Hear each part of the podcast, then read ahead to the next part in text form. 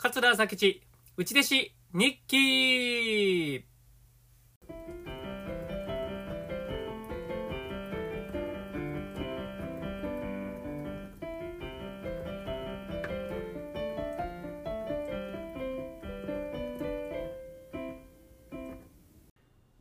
はい、ありがとうございます。桂佐吉です。桂佐吉、内弟子日記のお時間です。今日も聞いていただいてありがとうございます。この番組は上方の話家、桂佐吉が米朝首相の下で過ごした3年間、その間に書いた日記を読み上げていく番組です。3年分すべて読み終われば終了でございます。はい。えー、今日が第112回ですね。えー9月の16日土曜日分から読み上げてまいります。これが平成7年の9月の16日土曜日です。え私がこの内弟子に入りましたのが平成5年5月の15日でございますんで、えーもうね、1年を切ってしまいました。はい。では読み上げてまいります。9月の16日土曜日、米朝師匠が帰ってきはった。大阪駅までお迎えに行った。小米朝兄さんが車を借りに来はったと書いてます。はい。えー米朝師匠が帰ってきはったというのは、昨日、富山まで仕事に行ってらっしゃいますんで、えー富山県から帰ってきたということですね。はい。で、大阪駅までお迎えに行ってます。はい。この内弟子のですね、大事な仕事の一つに、えーまあ、大阪駅、えーもしくは、伊丹空港、もしくは、えー新大阪と。大体この大きく3つなんですが、そこにお迎えに行くという大事な仕事がございます。これはですね、あの、すごくね、どう言うんですか、あの、難しいんですよ。うん、何が難しいって、米朝首相が帰ってきはる時間は、あの、まあ、分かっております。あの、事務所からも聞いてますし、えー把握してるんでございます。で、その時間に合わせて車でお迎えに上がるんでございますが、あーその車を止める場所、ちょっと止める場所っていうのがすごく難しいんですよ。あのなるべく米朝首相にあの歩く距離を短くしてもらいたいんで、えー近くまで行きたいんですが、そういうところはなかなかね、あの止めにくいでございますね。うん、ですからね、あのそれいつも苦労しました。うん、どこにちょっと止めようかなと。ね、えーその、まあ、一時停止といいますかですね、ちょっと止めておく場所にいつも悩んでましたね。うん。で、えーまあ、米朝首相と、まあ、まあ、荷物ですね、太鼓とかそういったものがあったら、それを手早く積んで、すぐに出発というね、えーこれもすっごく大事な仕事なんですね。うん。えー苦労しましたね。はい。次行きます。9月の17日、日曜日、米朝首相と吉谷は宮島へ行った。明日帰ってくる。奥さんも歌の会とかで午前中に出て行きはった。えー午後5時半に帰ってきはった。そして意外なことを言われた。今から出て行ってきてもいいよ。というのである。抱っこ会でも行ってきたらと言うてはった。はい。こういったこともあるんですね。まあ、米朝首相と吉谷はあの宮島へ行ってると。で、奥さんも、えーまあ、午前中から、歌の会に行ってると。で、僕一人お留守番なんですが、奥さんが夕方頃帰ってきはって、まあ、米朝首相も、まあ、お留守やということもあるんでしょうね。ちょっと出て行ってきてもいいよと。まあ、お休みというか、うん、ちょっとだけ半日ぐらい、落語会でも行ってきたらと。うん、こういうこともですね、あるんですね。これもですね、普段ちゃんと、あの、どういうんですか、してないとこういうことは言ってもらえません。えーまあ、奥さんにやっぱり気に入られないと飽きませんし、うん、僕は割とね、こういうね、ちょっとした短い休憩、あの、お休みはあのもらったんですよ。えー米吉さんはね、少なかったと思います。はい。えーまあ、それはいいんですが、えーはい、次、えーいきます。9月の18日、月曜日、米朝首相が宮島から帰ってきはった。笛の稽古があった。その後、宗介藩の会に行った。足上がりは実に良かった。天狗さばきも良かった。はい、ということです。あ、米朝師匠の一言ございます。米朝師匠の一言。ずっと電気ついとったんや。はい、ということですね。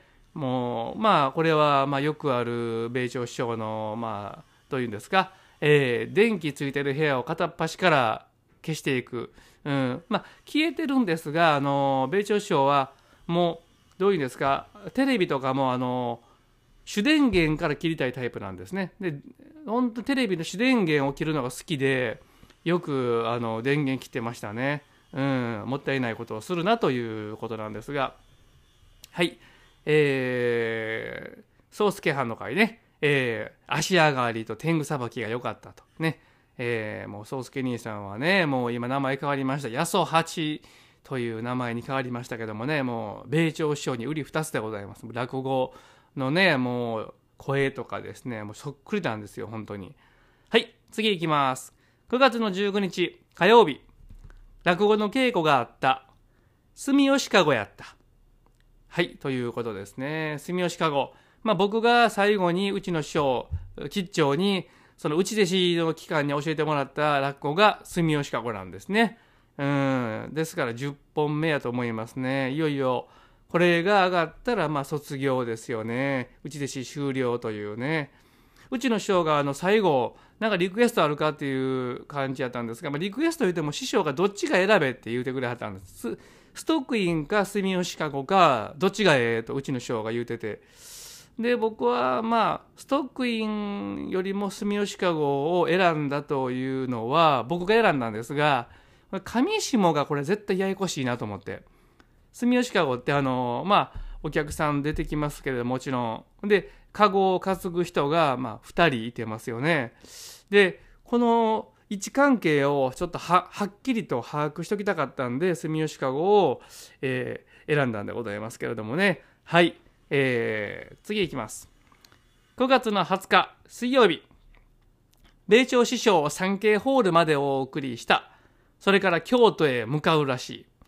結局帰ってきはったのが AM1 時半。耳うの社長が送ってきてくれはった。はい。えー、米朝首相の一言ございます。米朝首相の一言は、話し家はルーズなもんや。はい、ということですね。えー、これはね、あの、耳うの社長さんというのは、まあ、薩摩宇一さんなんですが、耳うっていうね、あの、まあ、うどん好きの大変美味しいお店、えー、少々ね、ははるんですが、味は間違いないんでございます。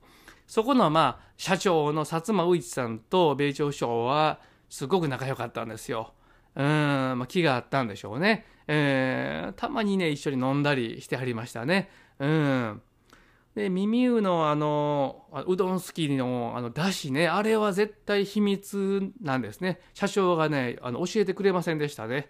えー、何を使ってるかっていうのは。まあ、昆布はもちろんいい昆布使ってる、カツオも使ってると思うんですが、あの米朝首相曰くあのうどんをねずっと入れっぱなしにして炊いておいてもあ濁らないとこのだしは見事なもんやというふうに米朝首相も褒めてましたうんもうめちゃめちゃ美味しいですしねえー、まああの今ね多分ね百貨店とかでねあの、まあ、耳うのうどん好きのだしだけでも売ってると思いますよ一度ねちょっとあのお試しください本当にちょっと違いますだしのどういうんですかレベルがと言いますかもうプロの味やと思いますね。はい。えー、ということです。はい、次。9月の21日、木曜日。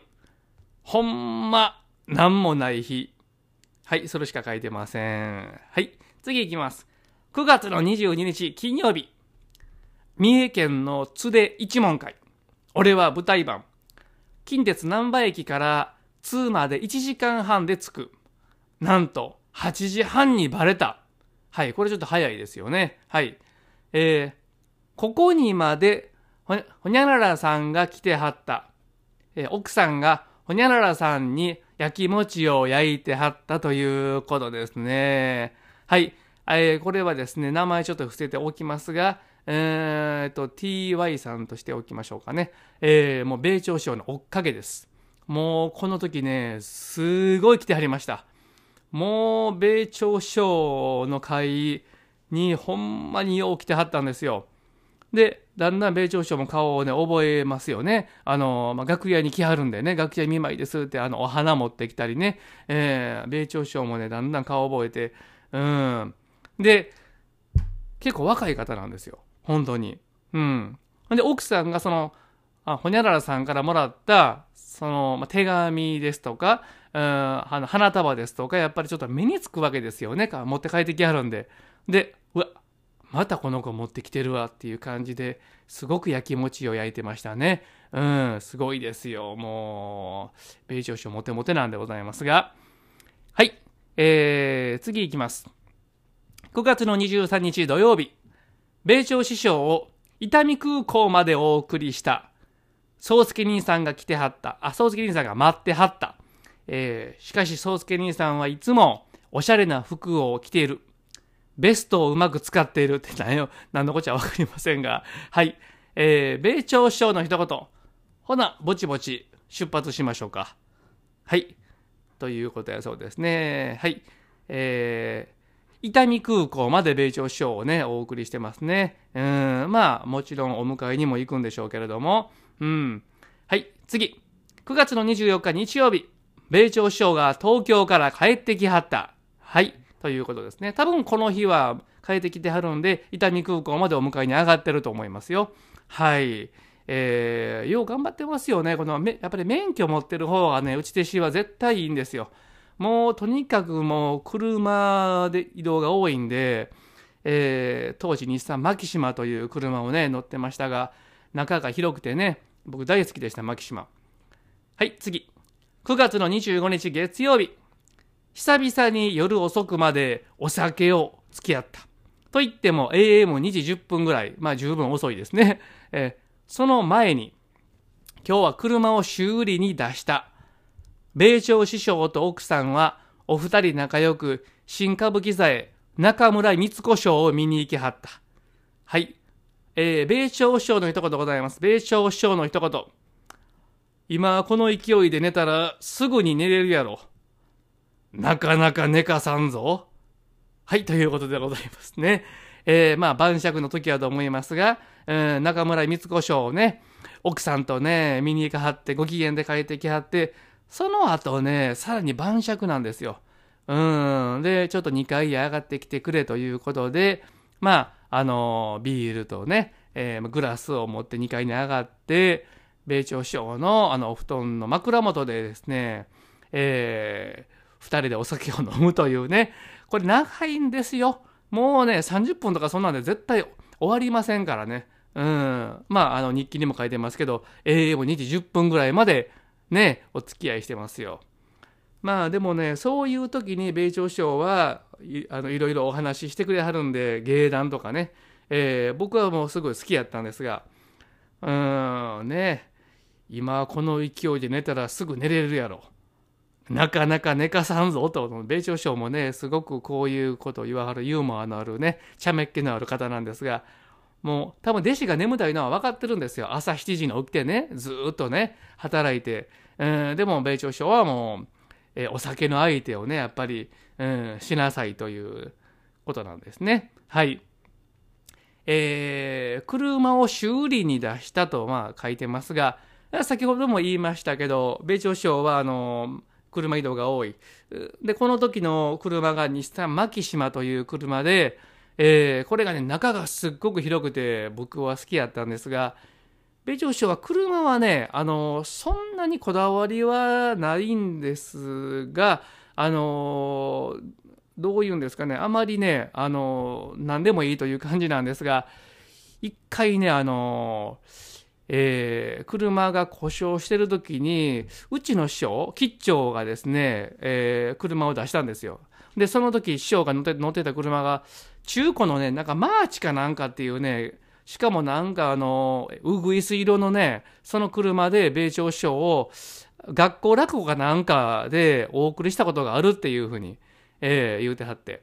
で、その、まあ学校まで行ったんですが、まさか米朝師匠がそんなボロボロのあの中古のマーチから出てくると思ってないんで、車で学校に着いたんですが、誰もお迎えに出てこなかったんですって。